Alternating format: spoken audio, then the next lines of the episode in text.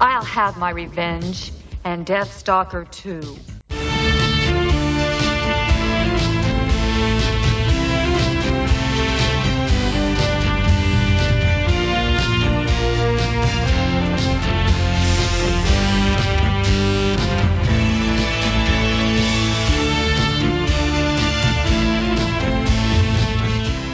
Hello and welcome to Staff Picks, the podcast for movie nerds by movie nerds.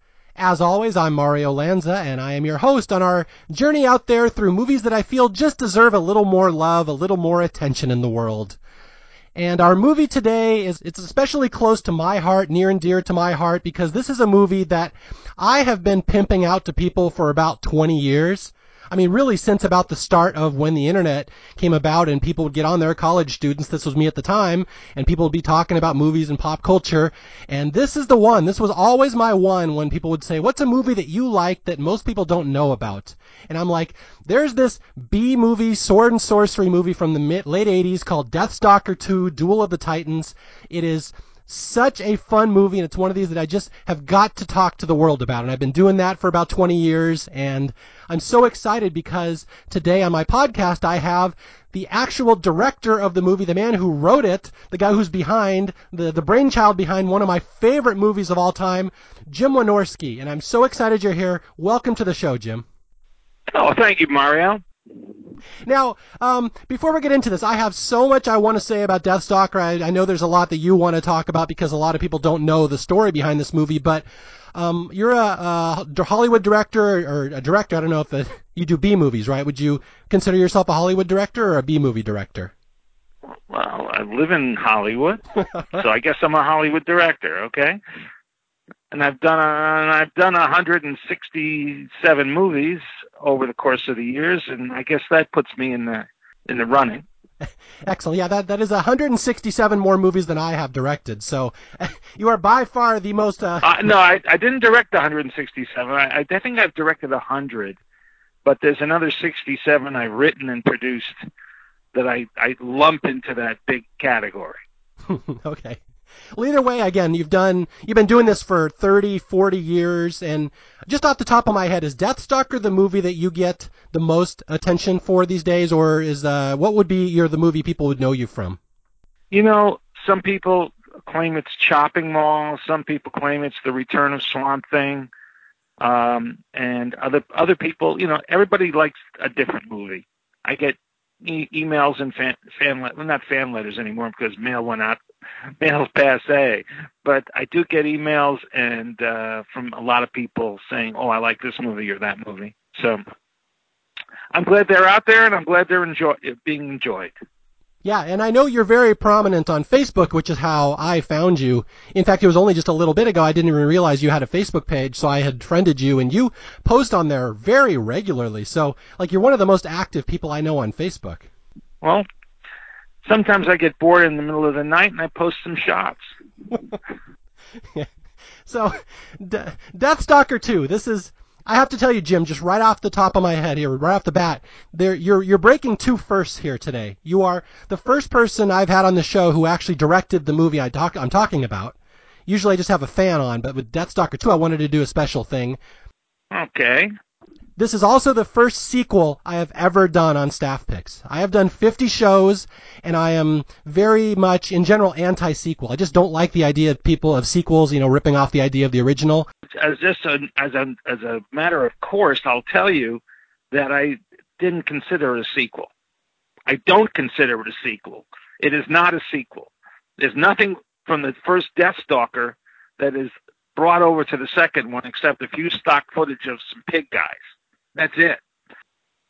Uh, because I, I didn't want to make a, a sequel to the original. I thought the, the original was, you know, okay, but certainly not something I wanted to emulate. And because uh, I have a sense of humor, and I figured, okay, well, I'll use the I'll use my sense of humor in the in the in making Deathstalker two. I knew it was called Deathstalker two when I went down to make it, but I had no intention of following in the footsteps of the uh, the first one. Oh yeah, okay. Let's let's set the story here for people who don't know this movie. I will give it just a real quick overview. Deathstalker 2, in essence, is a barbarian movie like Conan the Barbarian, like the original Deathstalker, but it's really not. In that you and your crew turned it into like a screwball comedy, right? Would that be a safe way to describe it? I would say yes, we did. I I, I wouldn't say screwball comedy. I would say a romantic comedy. Okay. Because it's it's loaded with romance and it's based on a very famous romantic comedy that won an Oscar called "It Happened One Night," directed by Frank Capra. Mm-hmm. And that was my uh, that was my inspiration uh, for the for uh, my version of Deathstalker. Okay, so so help me with the timeline here. So if I call you worked for Roger Corman, right? This is a Roger Corman production. Yes, it was. It was the last of the it was the last of the Argentine productions. Deathstalker One was the first, and then they made a number of others. Um, Barbarian Queen, um, Amazons, and uh, there was another one in there uh, that I kind of oh Warrior and Sorceress with David Carradine. Okay. And the last one on the on the production list was Deathstalker Two. So by that time they'd run out of money. and I said, okay, we won't have the big Amazon fights and things that they had in the originals because I don't need them. Mm-hmm. I, I I I looked at the original. I was able to pull some stock footage from the first the first Deathstalker, and uh, some some stock footage from a picture called Amazons, which nobody remembers, and uh, we put them all into Deathstalker two, and then I uh, then uh, along with John Terlesky, who who was the star, we used to sit in the hotel at night and write what we would do the next day. Mm-hmm. or the day after, and then we'd go in in the morning and give the new pages to the actors, who would be like dumbfounded by what they were getting because they came thinking they were going to do the original script. But I said I made an announcement several times. I said we are not making that script, which got me in a little trouble with the with the production company because um, they said uh, they called him Roger meeting and said immediately, and they said this kid's out of control. Okay, mm-hmm. and and Roger came down with his wife and kids to see what I'd shot already. And he was very, you know, uh, uh, you know, kindly to the project. Mm-hmm. Felt very kindly. He said, he said, you're doing you're doing something different, but I can see that you're doing it well, and continue on. So he he left, and then that's when I we came up with the idea of doing a kind of a Rocky ripoff. and I said I called Roger. I said send down the the toughest Amazon woman wrestler that you can find. And he and he did.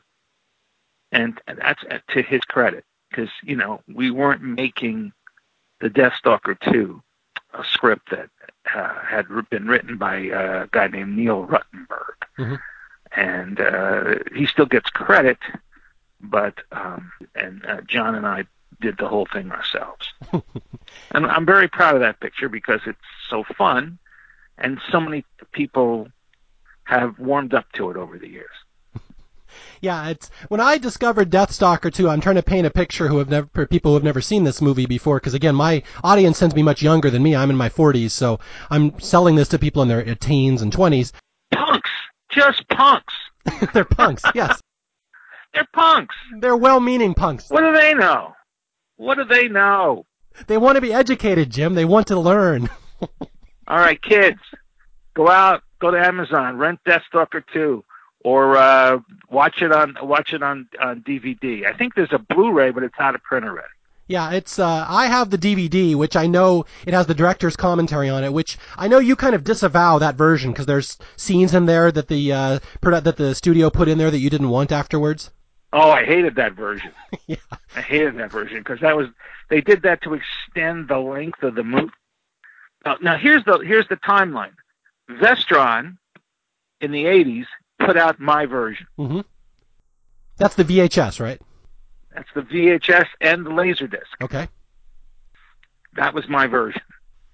Kids, there was these big discs, silver discs, when you know before you were born, that they put movies on. They were called laser discs. They're gone now. Um, um, but then they then Roger put a DVD out, and it was the longer version. And I was happy that it was out because it had some footage I I, I wanted to see preserved. Mm-hmm. So I I did I so I did a commentary. Um, and then thankfully, uh, Shout Factory put out the original on DVD, and and then put out a Blu-ray of the original, which Mhm. I was very happy to get a hold of. That's the timeline on all the versions. Okay, now see, I love that commentary. That's one of my all-time favorite movie commentaries, and it's a shame that it's on the version that you don't like. Well, that's the way it goes. it's the way it goes.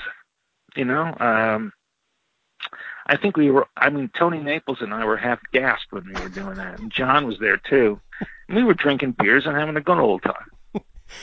Yeah, it's. I wish I could uh, describe that commentary to people. Again, just think of. Okay, I, I, I really let's do. I'm going to do a big overview of this picture just for people who don't know it. This we're talking about Roger Corman Productions. People who know Mystery Science Theater would know Roger Corman. They riffed a bunch of his movies, and they're always taking digs at how cheap his movies are. But at the same time, th- I think this is right, Jim, uh, Jim that, that Roger Corman has claimed he's never made a movie that wasn't profitable. Right? He's made a couple, but he. But I'll. I'll but you know, I'll. I'll. I'll keep the legend going. okay. So Roger Corman missed out. He wanted to make Conan the Barbarian. I think he didn't make it, and he was upset because it was a big hit. So he made this uh, ripoff of Conan called Deathstalker. Have, now, have you seen the original Deathstalker? Are you even familiar with it? Yes, of course. Okay. And then again, they wrote a sequel, and they send Jim and just a bunch of your buddies down to Argentina to make this Deathstalker 2 in 87. And like you said, you took, took a look at the script and you said, this is crap. Let's just make it up, make up our own movie. And like you said, you turned it into a Frank Capra rom- romantic comedy disguised as a barbarian movie. With with action, With action. and it was uh, it was it was 1986, That's right. not It- 87. okay. It came out in 87, or at least it, that's the copyright date now. Right. Okay, it yeah. came out in '87. It was in every video store you you walked into, This never got a theatrical release, right? It went straight to video? straight to video. Okay. Yeah, and, and like I said, when I discovered it, it was on USA Up All Night, and um, it's it's hard to describe that show to people who are younger now. But USA Up All Night was if you your parents didn't let you watch R-rated movies, it's where you could catch the TV versions of them late late at night on USA, and maybe you'd see something approximating a boob at one point. Yeah, I remember. I remember. yeah, Rhonda Shear Rhonda Shear and, uh, Gilbert. Gilbert Gottfried. Yeah. Yeah. So I discovered this movie late one night. I was just watching TV and I, you know, I had seen a couple sword and sorcery movies and just one night I, I stumbled onto this one and it was the wrestling scene that you talked about where Deathstalker fights Queen Kong from uh, Glow. Yes. And I was just enamored by the spirit of this movie because the, the, the one thing I'm trying to describe this to people who've maybe never seen this movie, it's just, it's just irreverent and, uh, what is the word? You used a word earlier where it doesn't really fit in the time period that it's set in. It, it's all anachronistic, which means uh, we didn't give a damn about. You know, this is not the prehistoric Conan times. It is, but you know, the restaurants have open 24 hour signs, and uh, and people are doing things that they wouldn't normally do in that kind of time period. I and but I didn't care. I thought, okay, it's funny. Stay with fun. Stay with fun. Yeah, and it really is funny. I remember laughing the entire way through the movie, and you're not laughing because it's not well done. You're laughing because it's clearly, like I said, I didn't know you. I'm like, whoever made this movie wasn't really interested in making a straight barbarian movie. It's so like uh, off center and fun and just and just you can tell the actors are having a good time. That's the one thing I always think of when I watch Deathstalker 2. Like John Terlesky, Toni Naples, Monique Gabrielle, they're having a ball. That's right. We had uh, we had we had a good group, um, and uh, we hung out at, at at all at the same hotel, which was like the the the overlook from The Shining. Okay, there was nobody there.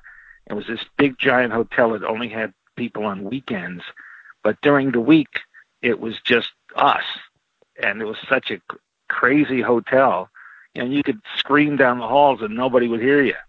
So. um so we we hung out there on the top floor, um, and uh, John and I would sit in the TV room um, in the lounge and just write these new scenes. And uh, we would we were hysterical. We were just. I said, "What if we did this? What if we did this?" And you know, we continually had to rewrite scenes because the original script was so awful. It wasn't. I wouldn't say it was awful. It was just mundane. Mm-hmm. And I said, I don't want to do this. And so that's why we we went with the it happened one night scenario. Um, and uh, I doubled Monique's acting ability because uh, she got to play t- two different parts.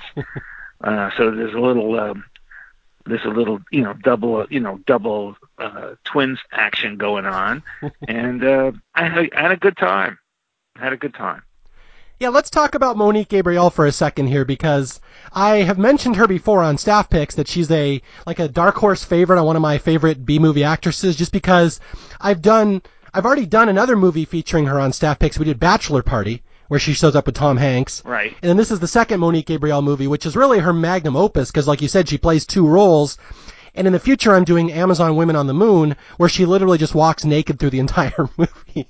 That, that you know, um it's odd, but uh, I was uh, having a good time down there, and uh, she was a little bit put off by the the, the location because mm-hmm. there was nothing to do at night. Um, there was a restaurant across the street that you know, and it was all meat. Anything in that, anything in a restaurant down there is meat and lettuce. That's it. And so, but you know, she got into the spirit of things and I loved what she was doing. I kind of had to force her to do different things. She said, "I can't do that." I said, "Yes, you can. You can. You can be funny." And um, she says, "This isn't working." I said, "Yes, it is. It's working." And and and so I got you know basically two different performances. People have watched that movie and said, you know, the princess was great, but uh, the the evil princess was this, and and I said it's the same person. Yeah, yeah, Monique is uh, great in that movie, and I will be the first person to admit when I saw this movie again, I was like 13 years old. I was so in love with her, especially as the waif, as the good Princess Evie. Like I remember just watching this movie and thinking, like I'm watching her and like she doesn't seem like maybe she's the best natural actress in the world. Some of it's a little over the top. Like she acts a lot with her eyebrows and she rolls her eyes a lot, but she had such natural charm that she was easily one of the first actresses as a kid. I just absolutely fell in love with how charming she was. And I, I just always thought that when I, even when I watched the movie today, like, you just sense that she was this really fun, sweet person at that age. And I just, I, I like, was she really like that in real life? Just very sweet like that? Yes. Yes. Her real name was Catherine Gonzalez. Mm-hmm. And we had a you know as as I as I you know watched the I was watching that film every day while I was editing it, mm-hmm. and the more I watched it, the more I like you fell in love with her, and you know we started going out. We lived we were together for about five years, Man. from eighty five to ninety one or ninety two, mm mm-hmm. and so that you know, we were got a house together. it's really weird, but that's what happened. And you know, she was very sweet. She was very sweet, but then she had a kind of a big thing with some of her family issues, and and we we split apart. But uh, um, it was an interesting five years or six years. Yeah, and again, just just uh, so such a treat watching her now in this movie. Just watching, I mean, her I will say though, she I think she sets the Guinness Book of World Records for the most time screaming the word stalker in one movie. Stalker? Stalker! Stalker! Stalker? That's true. That's true. But you know something? Again, when we we were making this film, we were having such a good old time. Finally, she got into the part, mm-hmm. and and it was fun it was just a fun time. And uh, I, I can't tell you how much it was a good time we had down there because John and I and uh, Toni and Monique would go out every weekend to Buenos Aires and just you know stay up till all hours and have a good old time. And you know while I was da- while I was down there, uh, she got uh, Roger called me and said is she good enough to play Emmanuelle? And I said yes, he is good enough to play Emmanuelle. She just needs a good director. And so she left directly from Argentina and flew to Europe to do Emmanuelle 5. I remember going to the airport down in Orange County to pick her up when she when she landed. And I said, "How was it?" And she says, "I hated every." it wasn't Deathstalker 2. she said the director didn't know what he was doing, and I said, "Okay, well." And you know, Deathstalker 2 hadn't come out yet, hmm. and I remember the day that, or the week it came out, Daily Variety wrote a very glowing review of it and singled her out for her performance, saying what a delight it was. And she read that and suddenly, uh, you know, she had stars in her eyes. And I, and she deserved the, the, the good glowing review because she'd done a, such a great job. And, uh, edit, there's an editor named Steve Barnett who went on to direct other movies and he cut the movie and did a spectacular job of cutting all around any problem she had. Mm-hmm. And uh, so, anyway, that's some of the *Death Deathstalker 2 stories. Yeah, she really is the heart of the movie, and she's like, I was just like you said in that story. I was shocked when I got to the end the first time, and I realized that it, that was the same actress playing the evil seer and then the good seer. Like I didn't even realize that was the same person. That's that's that's the thing. You like, you, it's weird saying, well, she did it like pulled off this amazing, great performance because you can tell again she wasn't really a natural actress, but like her personality is so incredibly different and just her body language that again I I am not surprised that you fell in love with her too, since I did. Well, you know, uh, it, I think a lot of people did. Mm-hmm. I think a lot of people did because I know my editor asked her out, and um, it was again, it was like she was great. She was great, I, and I put her. I think I put her in everything after that. Uh, she was supposed to be one of the girls in Big Bad Mama 2, but she had some other commitment at the time. Then I ended. I put her in Not of This Earth. I put her in Return of Swamp Thing. I put her in Transylvania Twist. I put her in Munchie. She said, you know, that's and that's right around '92 when we broke up. Hmm. But uh, she was a sweetheart. I, I she she she she kind of disappeared, so that's why she's not on the commentary. Ah, yeah, that's too bad. I really would like to hear her impression or her thoughts on this movie, especially you know 30 years later. I'd I'd be very curious to hear from her. Well, um, you know, she she got involved with some guy that brought her into all sorts of of bad things, mm-hmm. and uh, it it ended up where she had to leave town, and uh, I think she lives in Florida now, somewhere. But uh, I haven't spoken to her since '91 when we we had our little goodbye, and that was it. So, but I wish her well, yeah. and uh, I thank her for all her good performances. Yeah, absolutely. And yeah, it was just a shame as, you know, 14 year old me falling in love with her, realizing, I think maybe someday I'll meet her and ask her out, and even realizing I'm already third in line between you, behind you and the editor. So already I had no chance. So. Oh, well, there was a lot of there was a lot of other competition going on back then too. She had she had guys, you know, you know, actors and everything else going out with her. So, so it was it was interesting. Yeah, just after Bachelor Party alone, I imagine she would have been very popular. I remember that's you know I hadn't met her, I hadn't seen Bachelor Party, so um, I went to see it, and I said, "Wow, this girl's hot." Okay, so that's why I hired her for the role for people who might not know uh, Deathstalker or Monique Gabrielle, who we're talking about, she was, if you know Bachelor Party, she's the dream girl, Tracy, who appears to Tom Hanks and tries to tempt him away from Debbie. It's a very, very, very famous scene, and that was her, really her introduction, I think, to movies. And she, again, had a pretty good thing going in the 80s. She she she did a lot of she did a lot of movies in the 80s. She had a great thing going. Although, okay, getting back to Deathstalker 2, there's a couple things I want to point out to people just to sell this movie to them if they've never seen it before. And again, I said it's a it's a barbarian movie that's very anachronistic, very irreverent. There's jokes and stuff. There's a couple things I wrote down here, Jim. I'd like to hear your comments on these. All right, go ahead. The number of spit takes in this movie is legendary. Yeah, we were that, that was all based on Danny Thomas. John and I were both, you know, had seen these Danny Thomas shows, and Danny Thomas was famous for spit takes. Mm-hmm. And and I said, all right, Deathstalker is gonna whenever he gets hit up for something he doesn't expect, he does a spit take. So, you know, when the when the when the Amazon woman, uh, the princess, wants to marry, says he's gonna she's gonna marry him.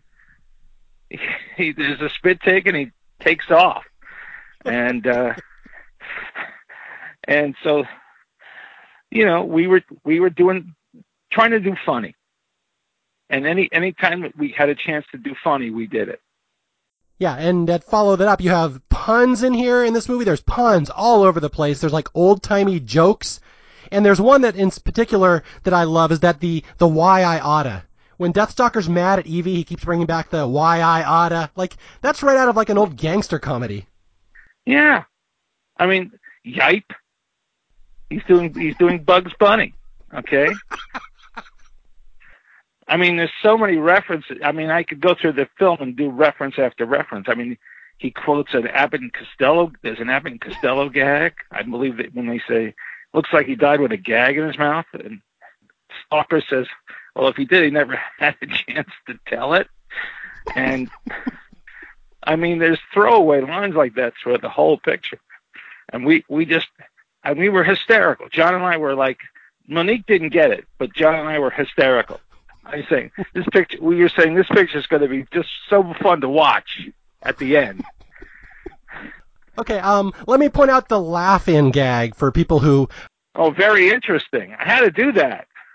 If people don't realize how far this movie goes in the direction of not being a barbarian movie and making you laugh, they literally steal the most famous bit from Laugh-In, where Deathstalker and Evie are peering through the plants, and one of them says, or Deathstalker says, "Very interesting."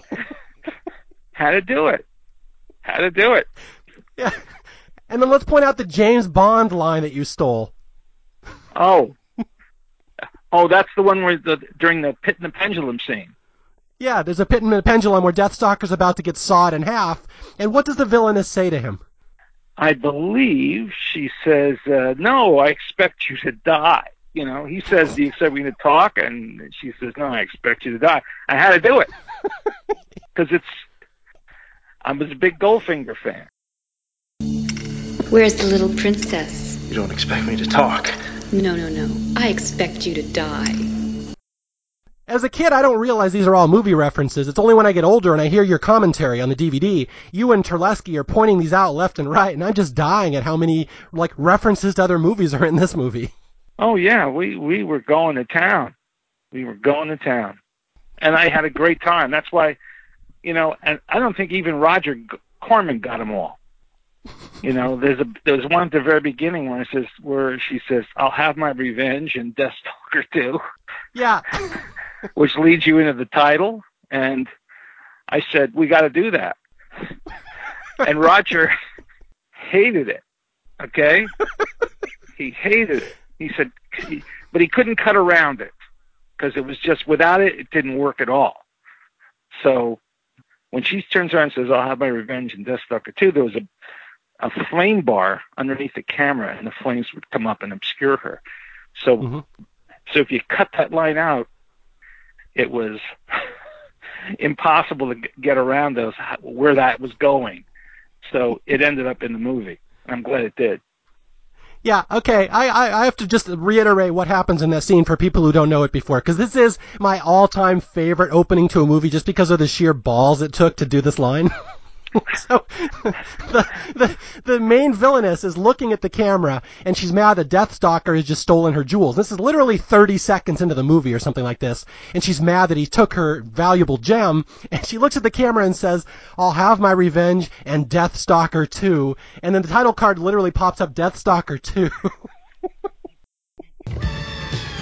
I'll have my revenge and Deathstalker 2.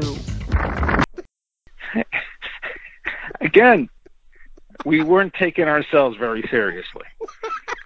Yeah, I've seen people on YouTube because that clip is on YouTube, and I'll see people point on there or like comment on there. Oh, that's the worst opening ever. I'm like, do you people just not get movies? Like, you don't think he was in on the joke when they did that opening?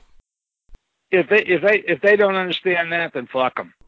No, I mean that's really I totally agree with you. That's such an amazing opening to a movie, and just having the balls to go for that joke. And I think you told me this was only like what your third movie you'd done at the time. Uh, it's my third. It's my third director director director's job. Yeah. So yes, sir, that took stones. Good job on that one. You know, I figured I'm in a foreign country. It's a it's a sequel, and it was the script was awful.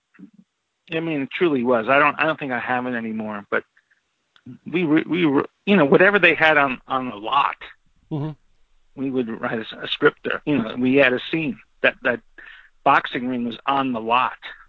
And I said, "Oh, John, we got to we got to write a Rocky we got to write a Rocky riff, riff here." So we did, and I think Roger finally got it when I called and asked for Queen Kong to come down.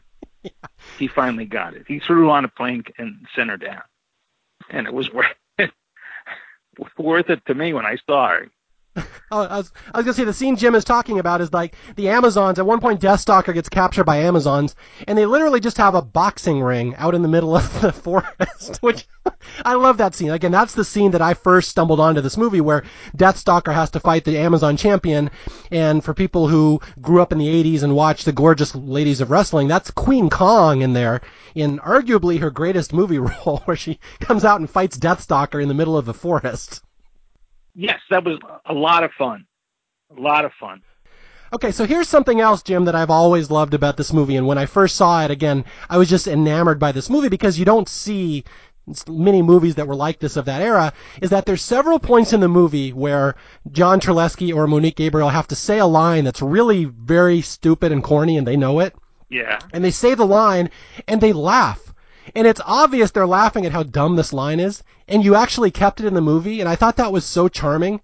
There's because like there's certain scenes I can think of in particular where uh Can you give me can you give me an example? I'll I'll it is, you know I I know the film pretty well. Okay, so Deathstalker and Evie are hung out by a tree. They're hiding from these bad guys in the night by a tree, and Deathstalker says, "They're never going to catch me. You have to get up pretty early in the morning to catch the Prince of Thieves." Oh, it it is pretty it is pretty early in the morning. yeah, an arrow shoots into the tree, and Evie says, "It is early in the morning," and then she starts giggling, and they they right off stage left. Do you think we lost him? You gotta get up pretty early in the morning to catch the Prince of Thieves. It is pretty early in the morning.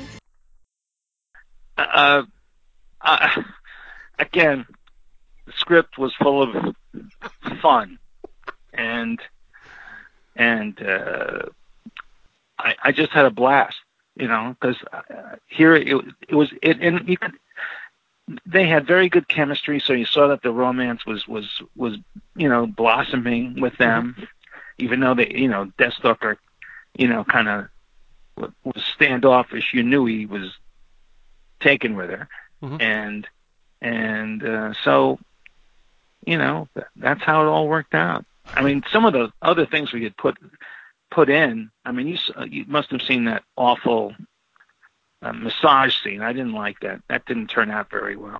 Yeah, that's only in the DVD version that I have. I don't think that's in the normal VHS one that I used to have. No, I, that that was taken out because I didn't like it.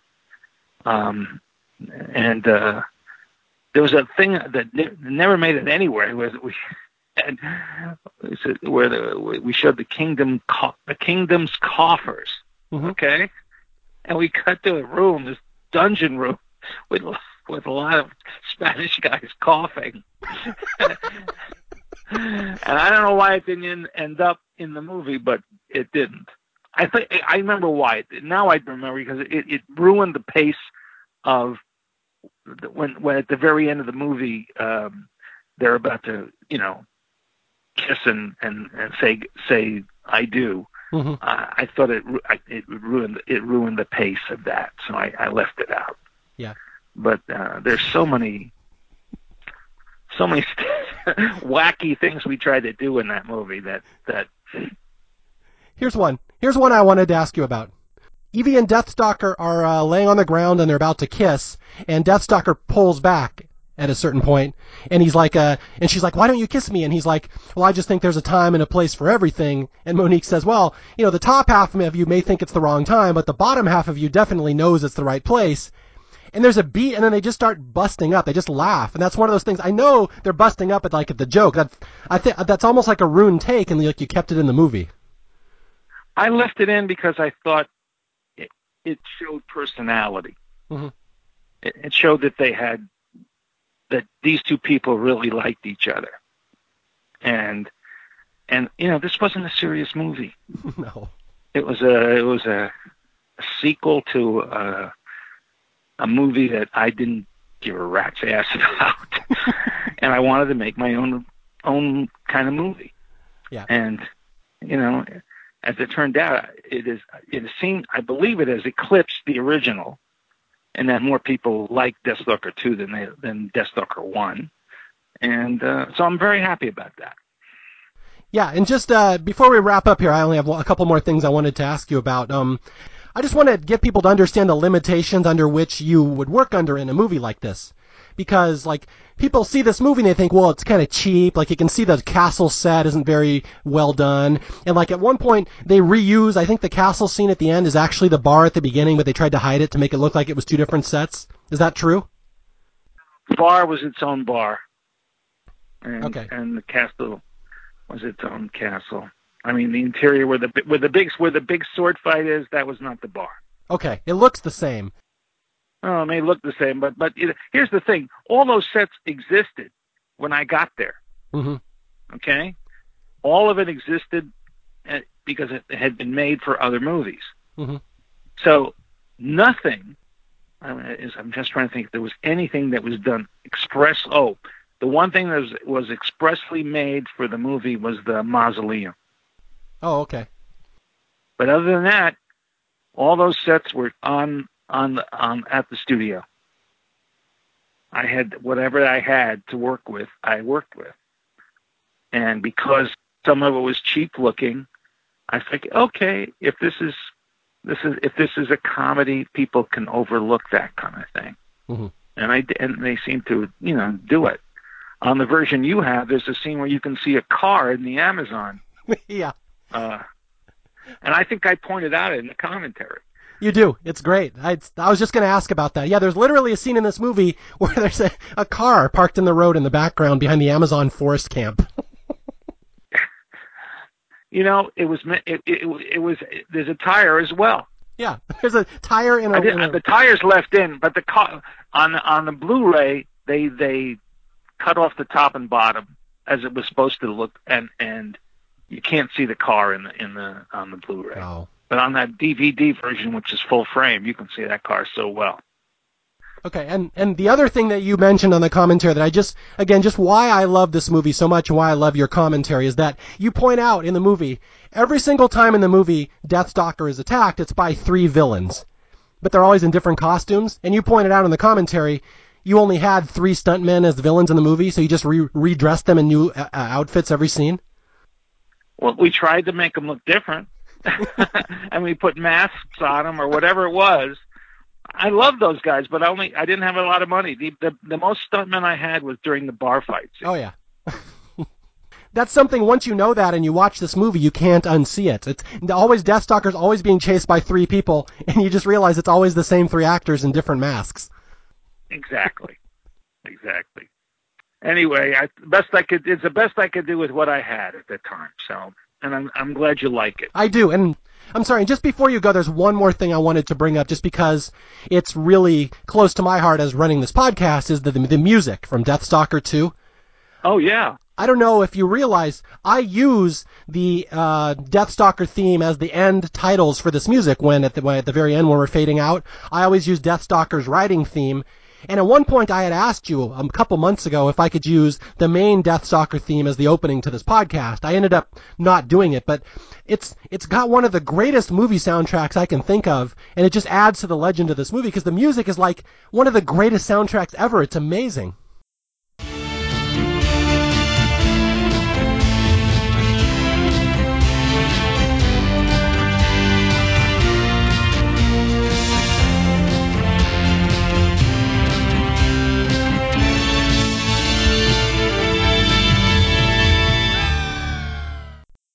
Well, that was done by um, most of it was done by uh, my good pal Chuck Cirino. Mm-hmm. He wrote that score um, uh, before he he never saw the movie. Wow. He never saw the movie. I I called him from from Argentina, and I said I need a score, and I said I need you know send me twelve versions of the the main theme, mm-hmm. and I said I need this version I need this version, this kind of version, and he did. He sent it all to me, and what I couldn't use, what I couldn't use in the movie, I used from the original soundtrack from uh, their first Deathstalker, mm-hmm. which was uh, you know pretty good, pretty good uh, composer did first Deathstalker.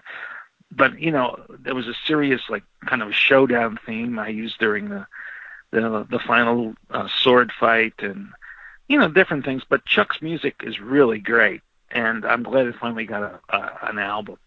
Yeah, it's great. I just recently bought the album and I, you know, I, I cut the, the tracks off there and use them on the soundtrack and I'm so excited because I've been wanting to use the main Deathstalker theme in an episode of Staff Picks and I haven't done it yet. But this episode, right before my intro, I played the uh, full Deathstalker theme. So I'm hoping people will get to appreciate that because again, it's just fantastic. It's one of my all-time favorite movie themes and it just, again, this movie's so fun, so many crazy things going on. Again, you guys just made something out of nothing. Again, you had no budget, no actors, a terrible script, and you went down to Argentina and threw it all together and threw in as many jokes and references as you could to the point that it's like it's almost like you have a barbarian movie starring Michael Keaton or Bill Murray almost. That's kind of the feel it has.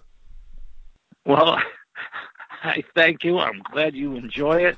I I I like making it and um I have fond memories of being down there um uh shooting it and uh I'm I'm glad a lot of people have have come to like it over the years. Yeah, it's just so again one of these movies I've been pimping out for 20 years to people. And just before we go, I have to say one of the greatest bits of trivia about this movie, and I'm sure you'll back me up on this one. The lead villainess in this movie, her name is Toni Naples. At one point in the script, you didn't know what to do with her, so she literally just walks off the movie. Correct? She just leaves. That's right. Uh, I said I don't want to kill her. I don't want to kill her, just in case there's a um, a sequel to mine, and I do it. Mm-hmm.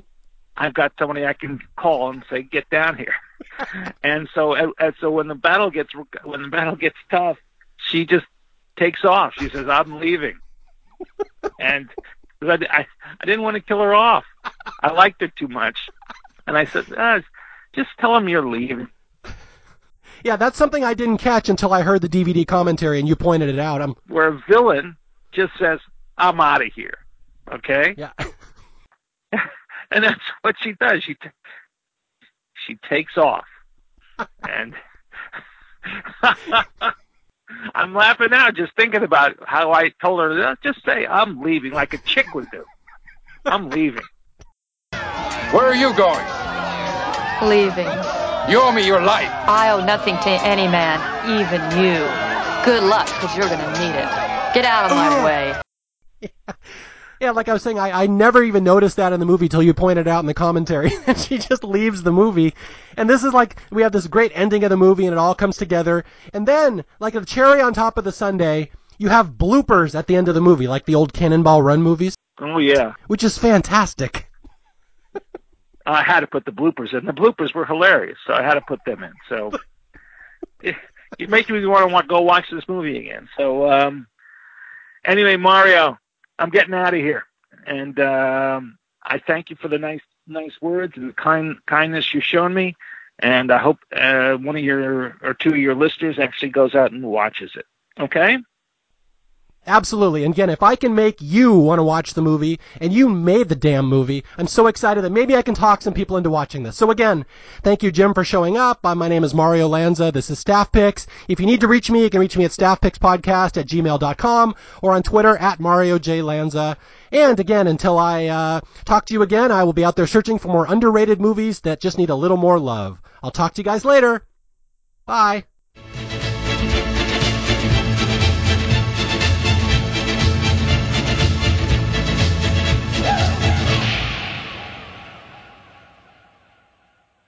Come on, let's go find that horse and get the hell out of here. Oh, and uh, would you mind taking that knife out of that guy for me? It's the only one I got left.